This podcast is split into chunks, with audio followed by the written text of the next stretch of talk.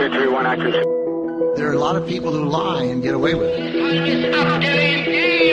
Kennedy It's one small step for man, The people have got to know whether or not their president's a crook. It's a mystery! I'm not a crook. It's a mystery wrapped in a riddle inside an enigma! military industrial complex. This week on Inside Jobs, Brian, Gene, and Lee investigate the Zimmerman telegram. In April 1917, the United States declared war on Germany and joined the Entente to defeat the Central Powers. One of the reasons the U.S. joined World War I was because of the so called Zimmerman telegram, a secret communique in which Germany asked Mexico to attack the U.S. But was this a forgery by British codebreakers to help usher the U.S. into the war? Joining me to discuss the Zimmerman telegram are civilian investigator Eugene Western Front O'Neill Gentlemen, you are welcome. And conspiracy expert Lee Golden. Olay! I'm historian Brian Lane. Welcome to Inside Jobs. Well, I think to uh, get to the bottom of this uh, 1970, 1917 diplomatic proposal, we have to go back to 1933. Hitler Janu- rises to power. January 30th, 1933. Hitler is informed that he's been appointed Chancellor of Germany. He starts thinking in his chair, dreaming back to the day. When did this all start? In in 1917. um, no, actually, we should probably go back a little bit further. 50,000 Um, BC, the dawn of man. 1648. The Peace of Westphalia defines the sovereign nation state in Europe. Ugh. I, I've been saying Westphalia forever. How embarrassing is that? Uh, that is that is the English pronunciation. I uh, m- mine is kind of wannabe German. Westphalia. Get the Just fuck like out of you, here Brian. with your Westfalen. Westphalia. Westfalen. Um, yeah, honestly, as I was preparing this episode, I did actually think of just honestly starting in 1648 and seeing how long I could tell the history of World War One before you guys got too bored. Oh, we're bored now just you mentioning that. Yeah. Um. No, but I mean, uh, uh, this is as as Lee has been calling this uh, this episode behind the scenes as we've discussed it. This is sort of the freshman year history class uh, episode, but um, there are there is some cool information about it that uh, has come to light recently. Post Barbara Tuchman, I guess, uh, who wrote a book about it in the 1950s, and um, uh, part of it is because a lot of the behind the scenes of the Zimmerman telegram uh, have been classified forever. But uh, finally, German. Finally, and- we get those behind the scenes movies with director's commentary. Yeah, well, Criterion finally released the disc in Region One, so we can we can see it for the first time. Yeah, no more of this It's like Region a- 3 Laserdisc bullshit. Yeah, it's like a Jodorowsky film.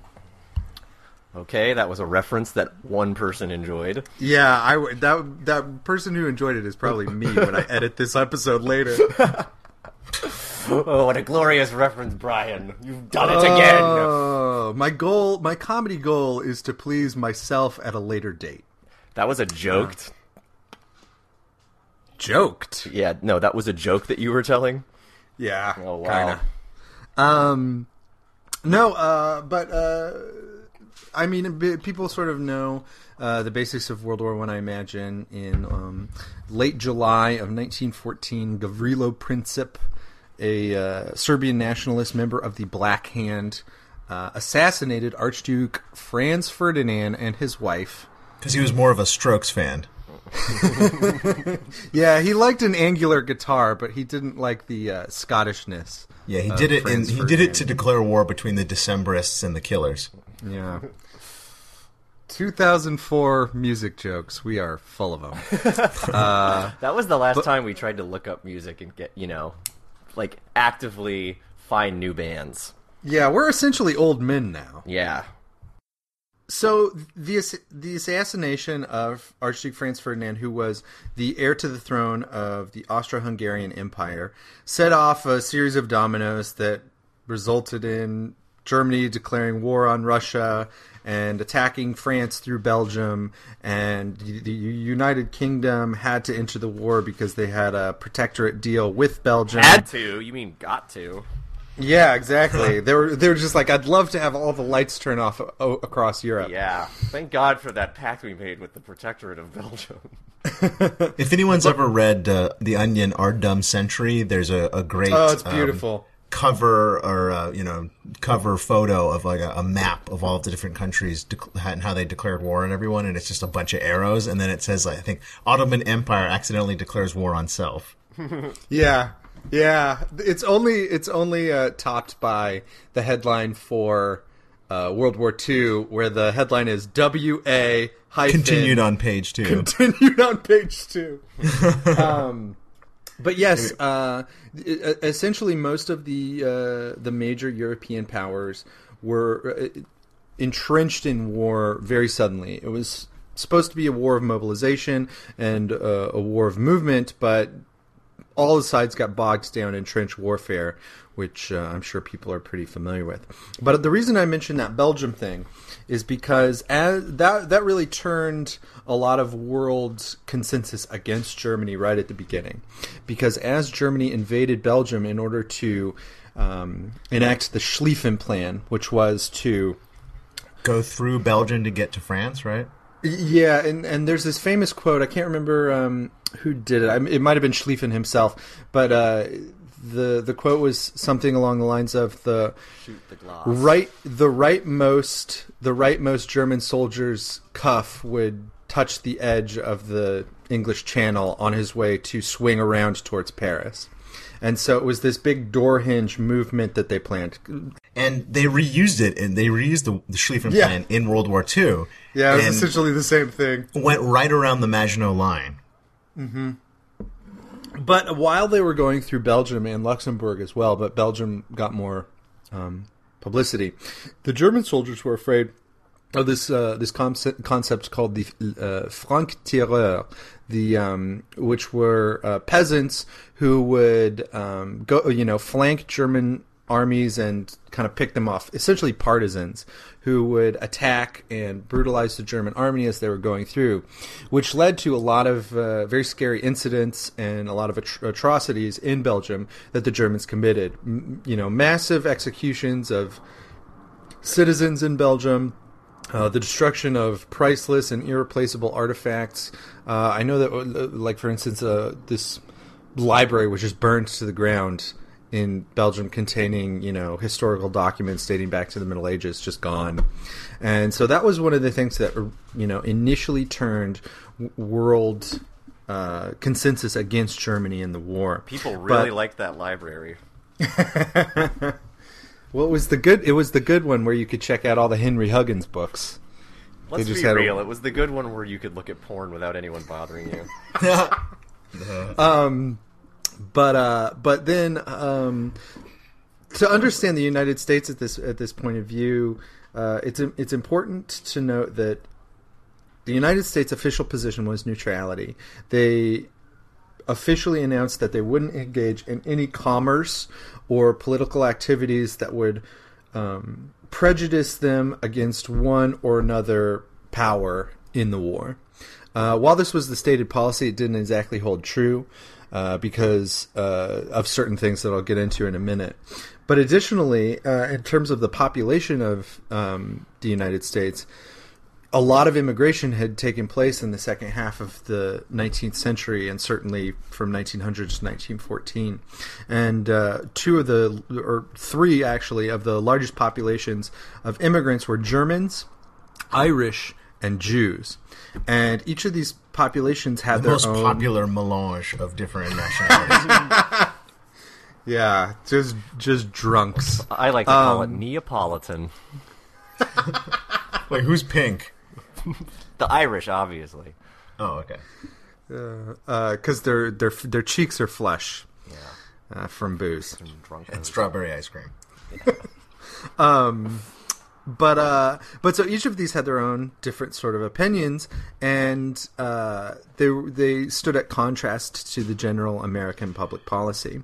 So Germans are obviously, if they're relatively new to the country, or even sometimes not, they were you know in favor of their home country because oftentimes people had uh, you know relatives uh, living back in Germany, or they still had connections of some sort back to the old country. The Irish, uh, you know, during World War One, this is a period of severe repression of Ireland itself by um, the British Empire. So they didn't really care for the English. And then uh, Jews had mostly come to the United States because they'd been forced out by pogroms um, enacted by Russia and Russia satel- Russian satellite states. So they were against the Russians. Uh, which led to a huge population of mostly lower class um, or um, artisanal class people who were against entering the war on behalf of what were known, what was known as the Entente, but we'll just call them the Allies with the capital A. That is Russia, the British Empire, and the French Empire, as well as their satellite um, uh, supportive powers in the war. So a lot of this led to you know a great amount of pacifist act- activism and a lot of pacifist uh, publication on behalf of uh, the United States, and there it's very interesting if you go to you know like 1916.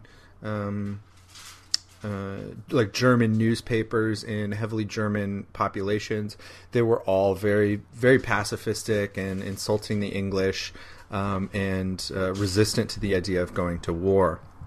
Uh, it's it's kind of easy to forget that I think because we you know in 2013 just look back on it and we know the end result that the United States entered the war against Germany and eventually won. Uh, but in actuality, it was much more split during that time. Um, and Yeah, but we won most of it. yeah, no, we we really won. The We got most of the credit for that. Yeah, we really we got a really big trophy and a plaque. Uh, we keep Yeah, we got the Capitol MVP, we got the. MVP award in that war. I. Yeah, I love Roo- the idea rookie of, of the year. of getting trophies, and then all of the um, Entente powers like go to round table afterwards, and um, you know get suicide sodas and stuff like that. Yeah. You mean round table pizza? I thought you were referring to a round table in order to decide how to punish Germany. Yeah, round table pizza, and they yeah, they, they have to go up to Germany after. Good game, good game, good game, Yeah. good game. It was still big of us to give Germany their certificate uh, of participation. of participation at the Nuremberg trials after World War II. Um, But uh, you know, we, we don't think of it now. But why would people be against the English at the time? Um, and uh, one of the one of the big reasons for this is that the English did a lot of the- uh, that, their voice, it's just yeah, annoying. really annoying accent. Yeah. so haughty. I was uh, I was actually talking to to uh, English gentlemen recently, and An um, English gentleman. I know, and I recently learned about the Ashes, which is a big rival. This is so ridiculous. A big cricket rivalry between Ah, uh.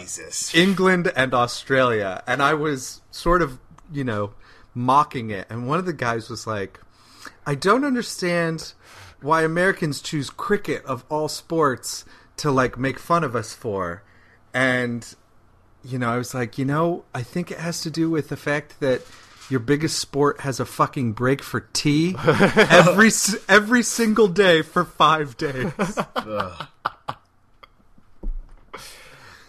that is the Um, but- most British sport. Yeah, that is really that is really silly. Um, but uh, but uh, the English the English were up to no good no good activities as well. Um, they had recently engaged in a hor- horrific war in South Africa. They were responsible for putting down you know pretty pretty brutal brutally uh, putting down uprisings in uh, China recently and elsewhere around the globe, and people like Mark Twain and other prominent American um, peace and anti-imperialist activists drew a lot of attention to the fact that as the biggest empire in the world, England was doing a lot of really shady and shitty stuff um, to huge amounts of people all over the place. So that's just one example, but a reason that the contemporary contemporary to uh, World War II, uh, World War One population uh, might have been predisposed towards the English and against the Germans is that very early on in the war, the British were able to find the submarine transatlantic telegram line, telegraph lines that the British ha- that the Germans had laid and cut them. So all of the information about the war that was getting to the United States throughout the entirety, uh, the entire period, was from a British perspective, and so it was all slanted or propagandistic, uh, or at least predisposed to support the English and the French, and certainly the Russians as well. Um, and that will play a very big part in the Zimmerman telegram. Uh, Anybody else want to jump in? Uh, I got nothing. uh, Should not we even get not into e- the Zimmerman telegram? Yeah. So in so um, uh, the Germans had also done had also done you know pretty pretty severe activities in addition to Bel- the the attacks in Belgium that upset a lot of people in the Western Hemisphere. Um, they kind of you know, it's very famous that the British Empire controlled the seas, but the Germans had a pretty good foothold during this period of time with U-boats. And a U-boat is U-boats? essentially what? Who boats? U-boats. no, I'm, I'm um, asking who boats. Oh, he-boats. U boat. Oh, U boats. Okay. Yeah, Is it really U-boats? it's U-boat. Ugh, I hate that. no, I don't care for that pronunciation. I mean, Well, you know, I'm gonna the- the stick film- with U-boats. The film that everybody calls Das Boot is actually Das Boot. Well, everybody knows that. That could be I called that uh, movie super long and boring. Actually. yeah, super long and Wolfgang Petersen. Yeah. When is Wolfgang talented Petersen or when is he going to make a movie that takes place on land? Criminies. Uh, yeah, Air Force One in the skies. Oh shit! Air Force One is a fucking film and a half. yeah. I don't know if I've said this on the show before, but people ask me who my favorite president is, and I say President Ford, and they say Gerald Ford, and I go no, Harrison Ford. Uh, you mean President James Marshall? yeah. What a fucking ridiculous president name. I know you might as well have made it Benjamin Washington. Oh wait, wait that's Nicolas Cage's name. yeah, that is. Oh no, he's Benjamin Yeah. Ga- Benjamin Gates. Benj- it's yeah, it's Benjamin Franklin Gates. Oh, okay. And who lets Gary Oldman on a plane? I don't even think they let real Gary Oldman on real planes. He snuck aboard. He snuck aboard in the cargo hold. He was a No, he journalist. did. Yeah, he snuck aboard Journalists by like make showing. the perfect CIA uh, cover or CIA contacts and terrorists. Right. Good point. Um, that is how they assassinated the leader of the Northern Alliance in 2001. Bing. Um, yeah. This is my life, people. Pretty sweet fact. This is just all I do. All right, coded telegram, German. English. So, um, uh, so U-boats were submarines that the Germans had that you know were capable of torpedoing and uh, attacking ships, um, uh, British ships that were you know going going along the Atlantic, uh, go, sailing to the United States in order to get supplies, um, or lesser thought about, especially now. But um, South America was a huge uh, resource for uh, most of the world because that's where the most of the world's rubber was from uh, during this period of time, as well as huge amounts of other resources like uh, timber. That was a really big one, um, and uh, what is it called? Tin, um, or and copper. Um, but um, the Germans announced a policy in 1915 that they were going to practice unrestricted submarine warfare. Uh, and what this meant is that they their uh, U-boats would attack any ship that it found on the Atlantic that wasn't flying uh, a German or a German allied flag. Uh, so what this means is that civilian ships, uh, such as tourist ships and um, business ships, were under threat of attack from German U-boats. And the probably the most famous example of this is a is a British sea liner uh, called the Lusitania, which sank in 1915 after being hit by two torpedoes uh, from a German U-boat. Uh, a, a ton of civilians were on this. A lot of English people died, uh, but also about 200 Americans were on board. And this 500 really tr- monocles were claimed in the disaster. well, those things just sank like a stone. So if we o- if we recovered 500, that means thousands more Right. were lost. Bill Paxton had to get a special submarine to go find all of the uh, monocles that were lost. And then this the and then this old lady who collected the monocles and just threw them back into the sea. It was a really disappointing ending. uh, Celine Dion. Yep, that's her. She's ancient. She's actually 137. Oh, okay. Um, no, but, her uh, husband is. yeah, God, her husband, her weird manager for of her since she was a child. Maybe we should do an episode about that one day. Are we talking about Leonardo DiCaprio? Yeah. Uh, did you know that uh, Seth um, MacFarlane was almost on the Lusitania? He slept in. He slept in on that day. Yeah. Um, no, but the Lusitania. I mean, here's a weird uh, sort of sort of hin- uh, hinch hinch. What am I trying to say? A weird kink to the po- Yeah. Nope. Not that either. A weird aspect of the story is that the um, the British were using ships like the Lusitania, which was ostensibly a civilian ship, to transport armaments, which is against the rules of war that were in place during that time, and so actually made the Lusitania a legitimate target. However, the Germans had no way of knowing this, and it's a whole complicated thing about ethics and law that we won't really get into, but it is an interesting aspect of it. So that happened in 1915. Americans sort of turned more in favor of going to war, um, but in 1916, Woodrow Wilson ran. Uh, he's the man who kept us out of the war. He won the president. He won re-election to the presidency. Also, an in- ardent eugenist. Also, just like a fucking terrible human being. Why? Just, Just- because he's a eugenist? What? Yeah, he believed in like selective breeding and all that stuff. Yeah, he was a real racist. He was one of our most racist presidents. You guys, I'm a eugenist.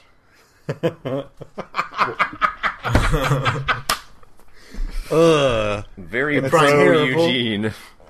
that's terrible. No, that was pretty good. He was our most racist president up until Barack Obama. Yeah, well, thank you, Glenn Beck. Yeah, according to Glenn Or, he's- well, up until George W. Bush after Katrina, but then replaced by Barack Obama when he was elected. Um, right. Kanye. Um, so, in 1917, uh, Germany reinstituted the practice of, uh, or knew that they were planning to reinstitute the practice of unrestricted submarine warfare, and that they were wor- and they were worried that this would draw the United States into the war. Around this time, the Russian Revolution happened, and so this, the Tsarist powers were out of the war. Uh, Lenin and um, other revolutionaries. Nice. Yep. Starr, Harrison, Martin. uh, they released some really good albums that convinced the Russians to pull out of the war with the Treaty of Brest-Litovsk. Yes. So, very good work, Fab Four. Yeah, back in the USSR, pretty awesome parody of Beach Boys style. Yeah, that would that song is actually hey, enough with this fighting in Germany. Let's go back in the USSR. Right. Um, so the Russians were out of the war, which allowed the Germans to transfer all of. What is so funny over there? I don't know why, but I just started thinking of bomb, bomb, bomb, bomb, bomb, Iran. Yeah, that was a great. That was a great parody. That was a better parody of Beach Boy songs than back in the USSR. How Uh, hard did Weird Al punch the floor after John McCain did that song? so hard, his boss's screensaver turned off. Uh, yes. Very conflicting. His flying That dril toaster reference. screensaver. Yeah, that is a that is a dril reference. The greatest man on Twitter. Or rather, a drawl reference, I would say. Ah, such droll discussion. So, Brian, at this time, Mexico was south of um, the United States, correct? Essentially, that is correct. Okay. Uh, in the 1850s, America had gone to war with uh, Mexico in, as libertarians and far leftists like to point out, the uh, Zorro in- Wars. an instance where uh, Polk did not go to Congress to declare war on Mexico. But uh, af- uh, the result of that war was that America got a lot of um, territory, that is, New Mexico, Arizona, and parts of California. Didn't you write a play about Polk in, in college? No, I wrote a play about Taft in college. Oh, Howard Taft, our fattest president, right? Howard Taft, William Howard Taft, our fattest president, whose best friend was named Major Archie Butt, who died on the Titanic. Wow. So My basically, three- James Cameron stole that script from you, and that's why you didn't do it, right? yeah, from from me and uh, from Jordan Morris and me. Uh, it was a terrible script. Uh, anyway, um, so yes, there was something Taft is more I wanted to pulled out of the bathtub. The Taft There's, tub. there was something more I wanted to say about Europe. Oh, so Russia's out of the war. Germany is able to transfer a million troops from the Eastern Front to the West, which looks like it could spell bad news for the, the Allied powers, uh, just in the sense of they'll have to be facing more soldiers. And Yeah, all of, course the, more the material. soldiers. The sol- the formation of the troops spelled out bad news, so they're like, "Oh no!" that was pretty clever. Um, uh, yeah, the Germans were really good at organizing their troops in specific formations, not so good at winning the war. Oh shit! um, Up top, But so yes, after 1850, uh, after 1854, I want to say, um, uh, America controlled all this part of the population, and never really had a good relationship with Mexico after that. Uh, a lot of Confederates tried to escape down there, uh, which caused some problems after World War or World War, American Civil War, and uh, subsequent to that, we had uh, a real problem with people like uh, Pancho Villa. So uh, General That was a real Pershing- guy.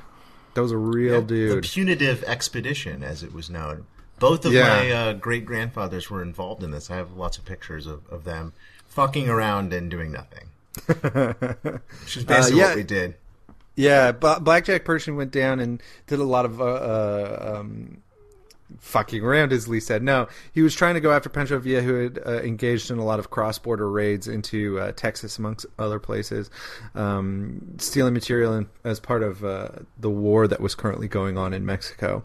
And so America had this n- not not exactly friendly relationship If you want to learn uh, Mexico. If you want to learn about this, go on Netflix and watch the Young Indiana Jones Chronicles. There's like a great episode where they show a real life scene that happened of Patton going into kind of a Pancho Villa hideout, killing um, a couple of his guys, strapping them to his jeep, and driving back into camp, which is pretty much the only cool thing that happened during the punitive expedition. But then Indiana Jones gets captured by Pancho Villa, and then like is on his side for a while. It's great.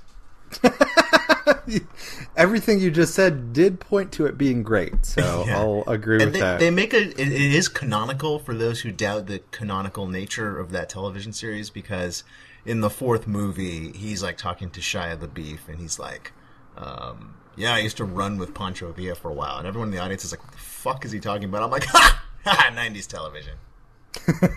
If you want to see Um, another great um, Mexican American War thing, watch the episode of Brisco County Jr., where Yes. Brisco joins a bunch of uh, Mexican American War veterans uh, on a uh, what is it, a scalping basically trip through M- Mexico, where Oh, man, uh, awesome. the more Native Americans they scalp, the more money they get.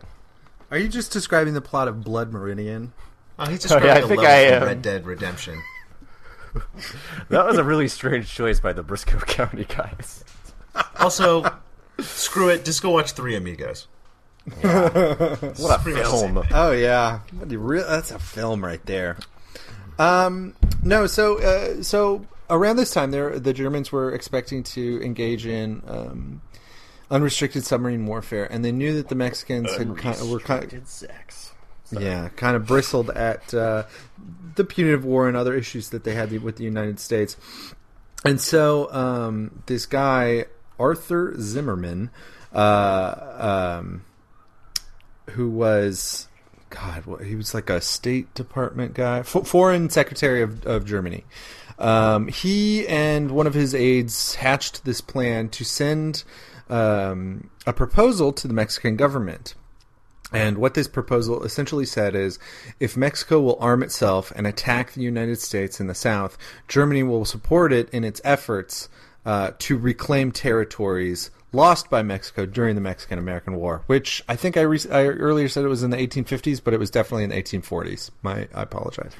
Um, Germany would send a guy, basically. yeah. Um, but uh, another and often forgotten part of the Zimmerman telegram is that it Is also was. it. Yep. 98% of people don't know anything that happened before 9 11. Um, We're living no, in a post 9/11 world, Brian, not a pre 9/11 world. I know. I don't know why I'm so obsessed. Uh, but Japan was uh, was ostensibly at war with uh, uh, with Germany, not in fact, but because of their alliance with the with the English. And uh, the Germans Germany were hoping. didn't invite Japan to its pizza party. Yeah, the Germans were hoping that the Mexicans, who had a relationship with Japan, a, di- a diplomatic one, could uh, convince the Japanese to enter the war on the side of the Germans as well. Um, so, how are they going to send this telegram to the United States if the German uh, telegraph telegraph t- uh, cables have been cut?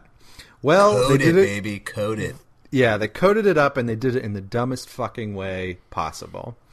They There gave it to the President Woodrow Wilson.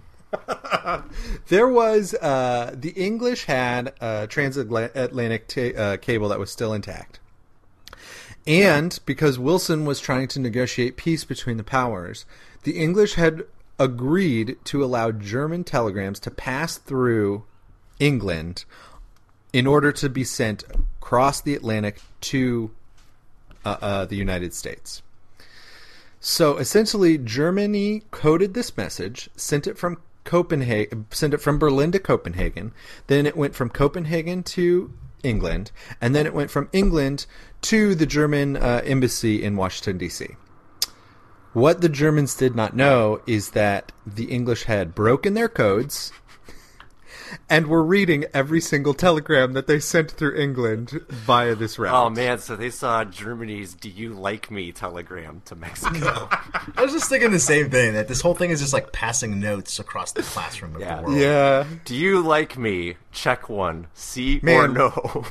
One of my fa- one of my favorite gags, and I did this in fucking way, way when I was way too old to be doing it, was to write a note. Was Show your was penis to, to a bunch of sixth graders. Oh god. was to write a note that would say like, "Do you like me? Yes or no." Fold it and then pass it to a guy next to me and say, and then say, "Can you pass it one more over?" S- so that he would then pass it to the guy next to him, and the guy next to him would think that it was from him. Uh, I don't. I, I was doing that when I was like 22. yeah, Uh. you you uh, match made a lot of couples in college. Yeah, you're welcome, Ellen DeGeneres and Wait, Ellen Portia de Rossi. was the guy in front of you, They were girls. It could it could go both ways. Um, just like Portia de Rossi. Uh, so uh, uh, essentially, um, the the English had broken all these codes.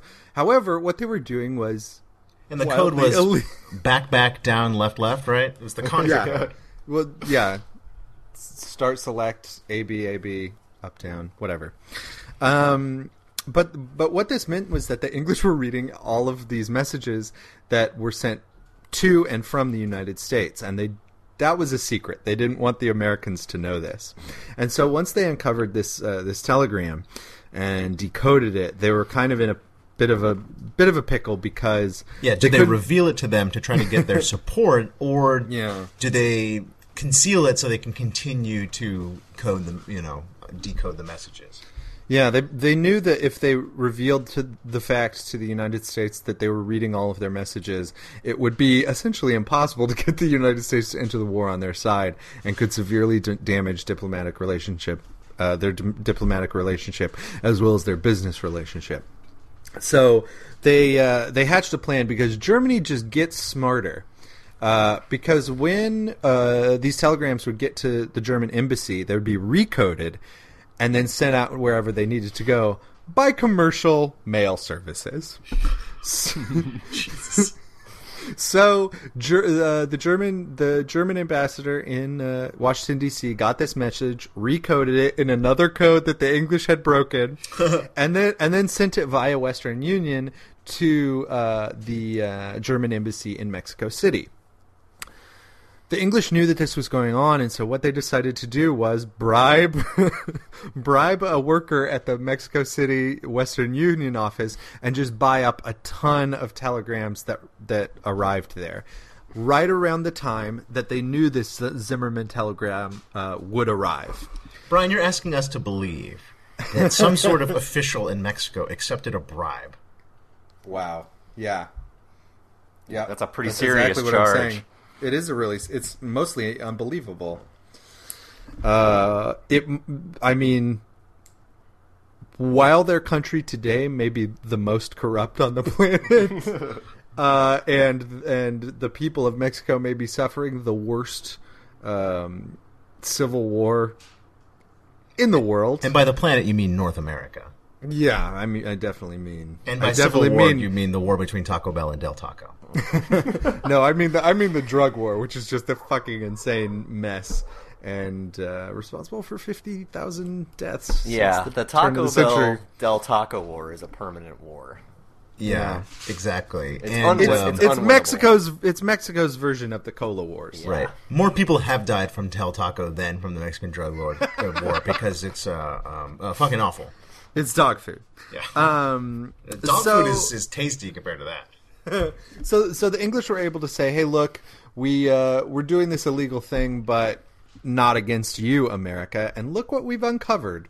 Also, Uh, Banger once ate dog food in front of me and then barfed over the side of the deck. That do- that's not surprising. Yeah. That's that I- just I se- like just assumed that I, had happened. I assumed, yeah, I assumed that had happened. yeah. Um, so they sent it to. Uh, uh, they sent it to. Does they sent Banger the eat telegram- dog food because he's poor? No, he ate dog. I think it was because he was. This was, I think, the same day that he was super pissed off because he had lost Snake Eyes, the GI Joe, and really wanted to show it to me. 'cause So wanted he to, was like, "I'm going to angrily eyes." eat dog food." This is this is two years ago. Uh, yeah, this was last night. Uh, this is about the same time where he would lose at Back to the Future, the NES game, and then throw away his NES in the wastebasket. Oh my god! Back to the Future NES, possibly the worst video game of all time. it is. It is pretty awful. Wait, so Banger had an NES, but you weren't allowed to have video games when you were a kid? Yeah, I also So wasn't Banger allowed to eat dog food. Banger had an NES, but he had to eat dog food.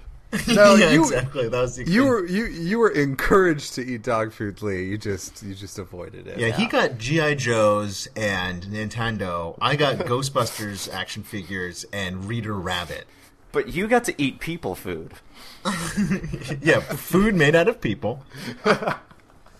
Mm, Soylent Green. It's kosher now. people um, don't have hooves, Brian, And so for a while, as I said except for us Jews.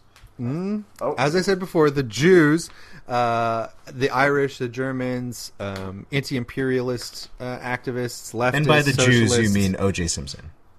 Nope, he wasn't alive at this time. Oh, he was okay, he was a mere dream to the American cultural landscape. Yeah. People in the early ni- uh, 1900s were really dreaming of a uh, of a black person being uh, rich and famous. You're right. Yeah, he was just a glint of what is that expression? a glint of an eye. Um, I think you mean uh, a semen in a balls. Yeah, he was not even a glint in the eye of the Naked Gun dynasty, Man. which he would be most began- famous for. yeah, Police Squad was basically incompetent during this period of time. They didn't have their Nordberg yet. yeah.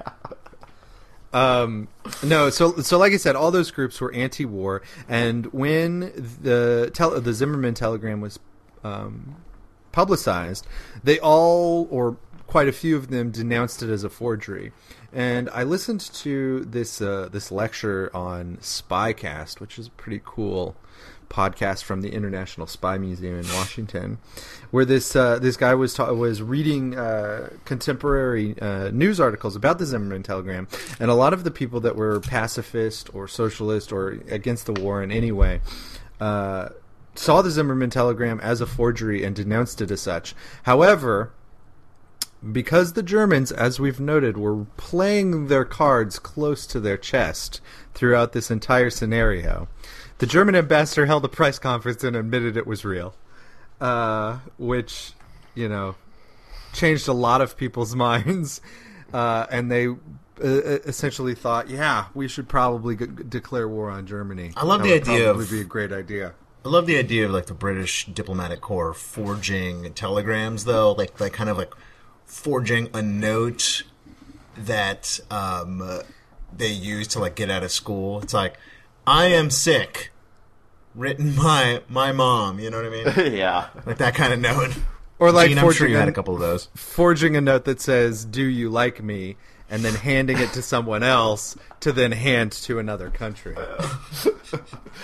We have Bunny drop off one million non-marked bills. No funny stuff. Uh, and so at that point, a lot of people just became ra- rabidly anti-German, uh, to the point that uh, you guys remember freedom fries, right? Oh Yeah. sure. Uh, that actually has a precedent in the fact that during World War One, at least 1917, 1918 in America, anti-German sentiment was so high that people would go around kicking dachshunds, and no. and they re- they renamed uh, sauerkraut Liberty cabbage. Liberty cabbage. Um, They unfortunately And- couldn't make it taste any good, though. no way, man! Sauerkraut is great. Um, no, it tastes like and- sour metal. Nope, you're wrong. It tastes like a pickled cabbage. Yeah, it's gross. Pickled shit. So, uh, um, this, among other reasons, certainly the Lusitania was still in mind, and then Germany was just like, "Hey, uh, we're pretty good at damage control. Let's torpedo three American ships in one day." Wait, that's Uh, damage control. We're gonna damage control. Let's damage a bunch of shit. Yeah, they weren't. Mm, PR was still at a at a at a, a nascent um, industry at the time, and so essentially, Wilson went to Congress and asked for a declaration of war between the United States or on Germany from the United States. Wilson went to granted it. Congress. My favorite Jimmy Stewart movie. It's a really long and boring speech. Um, and yeah, so America entered World War One. Now, this isn't the place for it, but a lot of people suggest that um, you know the ba- banking concerns or industrial concerns on the part of you know U.S. Steel uh, and other organizations in the United States were responsible for persuading Wilson and persuading Congress people to declare war on Germany and enter World War One. But uh, but it seems that the Zimmerman telegram was a legitimate proposal by Germany to Mexico uh, that really did help stir up American sentiment against Germany and helped uh, America enter World War One. We, we should clarify that the Mexicans rejected the offer. Yeah, the Mexicans were like, "Well, we don't have eno- uh, enough of a military to attack the United States." And also, the territory that they were offered, uh, Arizona, New Mexico, and part of California. Uh, you know, they, they hadn't had this territory since the 1840s. It had essentially anglicized in the that period of time. Right. So it was it was no longer desirable to them as a as even a, a piece of territory or, or a source for taxation or whatever. Also, the immigration laws in Arizona are so horrible that even if they had conquered Arizona, they wouldn't have been able to get in afterwards. Yeah, they would have all been immediately arrested by, wow, by themselves. and actually, the United States wanted Mexico to take Arizona. Like, I mean, just, I they're like, to here, take just take Arizona." it, take it. It's yours. Um, so so yeah, so I mean, there that's essentially it. There's a lot more of the story. I mean, I could talk about World War One pretty Yeah. much forever, but uh, this has already gone so long. So I'll, let's wrap it up here, and I'll say, Gene, Zimmerman telegram, inside job or not? I'm going to say it was not an inside job. Okay. Do you have a reasoning for that? Uh, I just well, I I almost always say it was an inside job, so Mm-hmm. I feel like I should every so often say it's not an inside job. Okay. Like if I can go either way, yeah. I'm 50-50, so I'm gonna go. It was an outside job. okay. And Lee, what do you think? Inside job or not? Uh, first of all, I'd like to clarify that Brian, whenever you say World War One kind of quickly, you sound like a dubstep song. World War One. World War One. Um, so, uh, I mean, what, what, what are you saying? Is this an inside job by the Germans? Like they actually sent this telegram, or was this an inside job by the British that they By the- forged? I. I, I was essentially yeah. wa- Was it an inside job on on behalf of the British uh, British intelligence of 1917? I don't think so. It's one of those things that it's so dumb that only the Germans could have done it. like the British couldn't have come up with a dumb thing the Germans are doing story this good. You know? What about John Cleese? Yeah, th- Yeah, there's a he's message pretty from the talented. Ministry of Funny wa- wa- Yeah. Walks. Um, one Germany, thing I will tis a silly place. One thing I will say about the Zimmerman telegram is there, there's that weird, um, the weird element of the British not being able to reveal how they knew its context, contents, and having to invent a, a, um, a reason that they could uh, publicize it. And that kind of thinking actually plays into a lot of conspiracy theories. So, like um, Pearl Harbor, you know, it said that that FDR had a lot of information about what the Japanese were planning, and he couldn't act on it because he couldn't reveal that codes had been broken, uh, or certainly. You know, there have been legitimate reports, uh, uh, confirmed reports uh, subsequent to NSA files being released, where we've heard about, you know, um, ATF or uh, you know, narc agents in the United States getting information from the NSA and then being told that they can't use it. So create a fiction around how they could have stumbled across that information in order to use it during prosecution. So I think that's probably the most uh, most interesting element. They would the say what I would say to my dad when I would steal quarters from uh, his change holder in the car. He would say, "Where'd you get these quarters?" And I would say, "I found them on the ground." Of your car. yeah.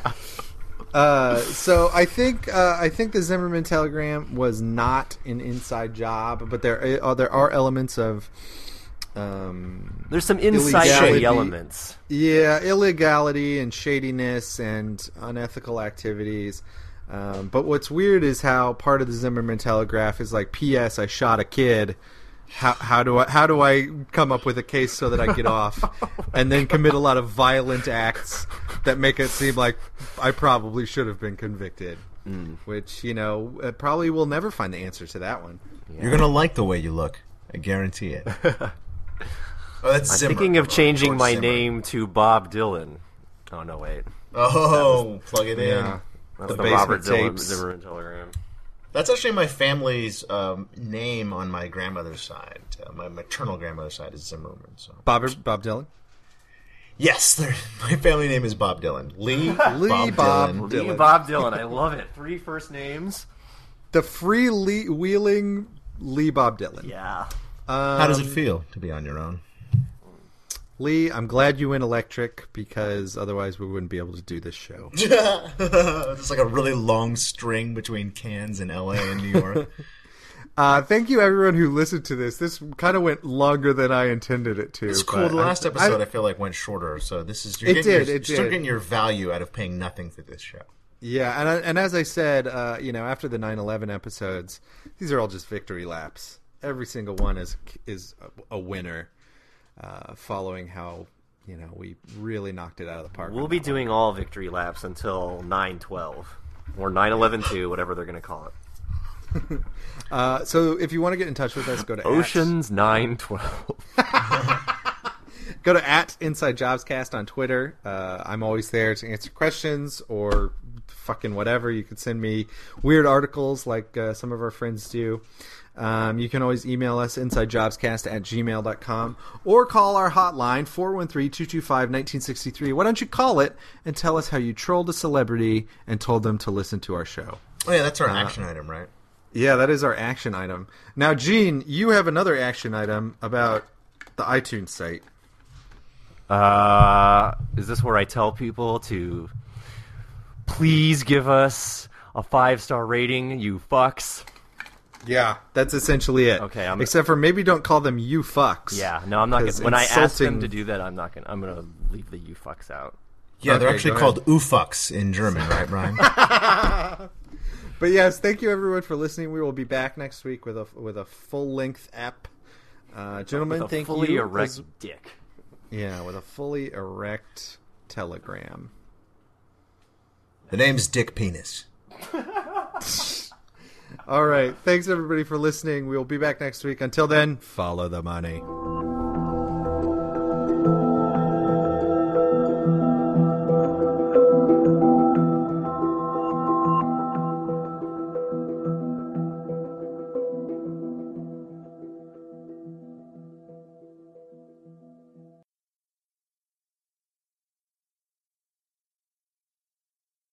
This week on Inside Jobs, Brian, Gene, and Lee investigate the Zimmerman probe. World War One, World War One, World War War One, One One, World World War One.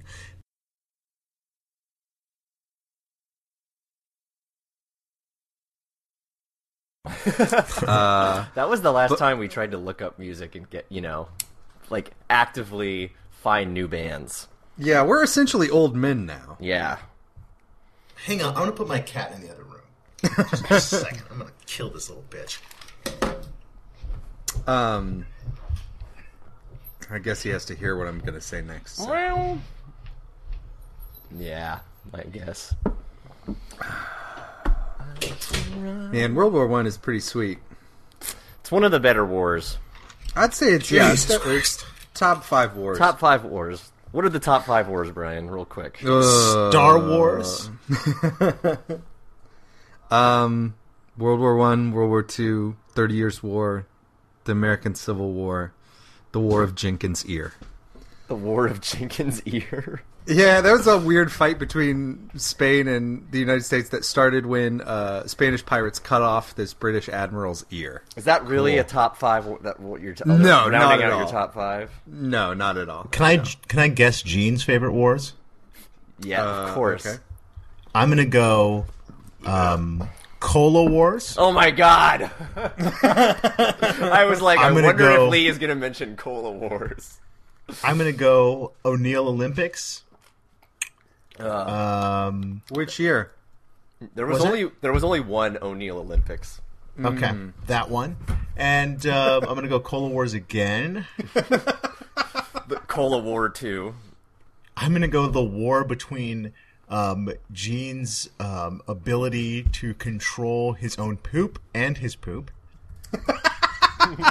Yeah, that's gonna had go more victims Command than World War II. Basically, the battle between good and evil. Then I'm gonna go Command and Conquer Red Alert.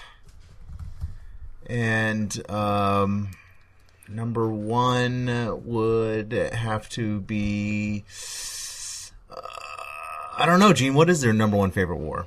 WWF The War on the Shore 1991 SummerSlam. Bret Hart versus Ric Flair.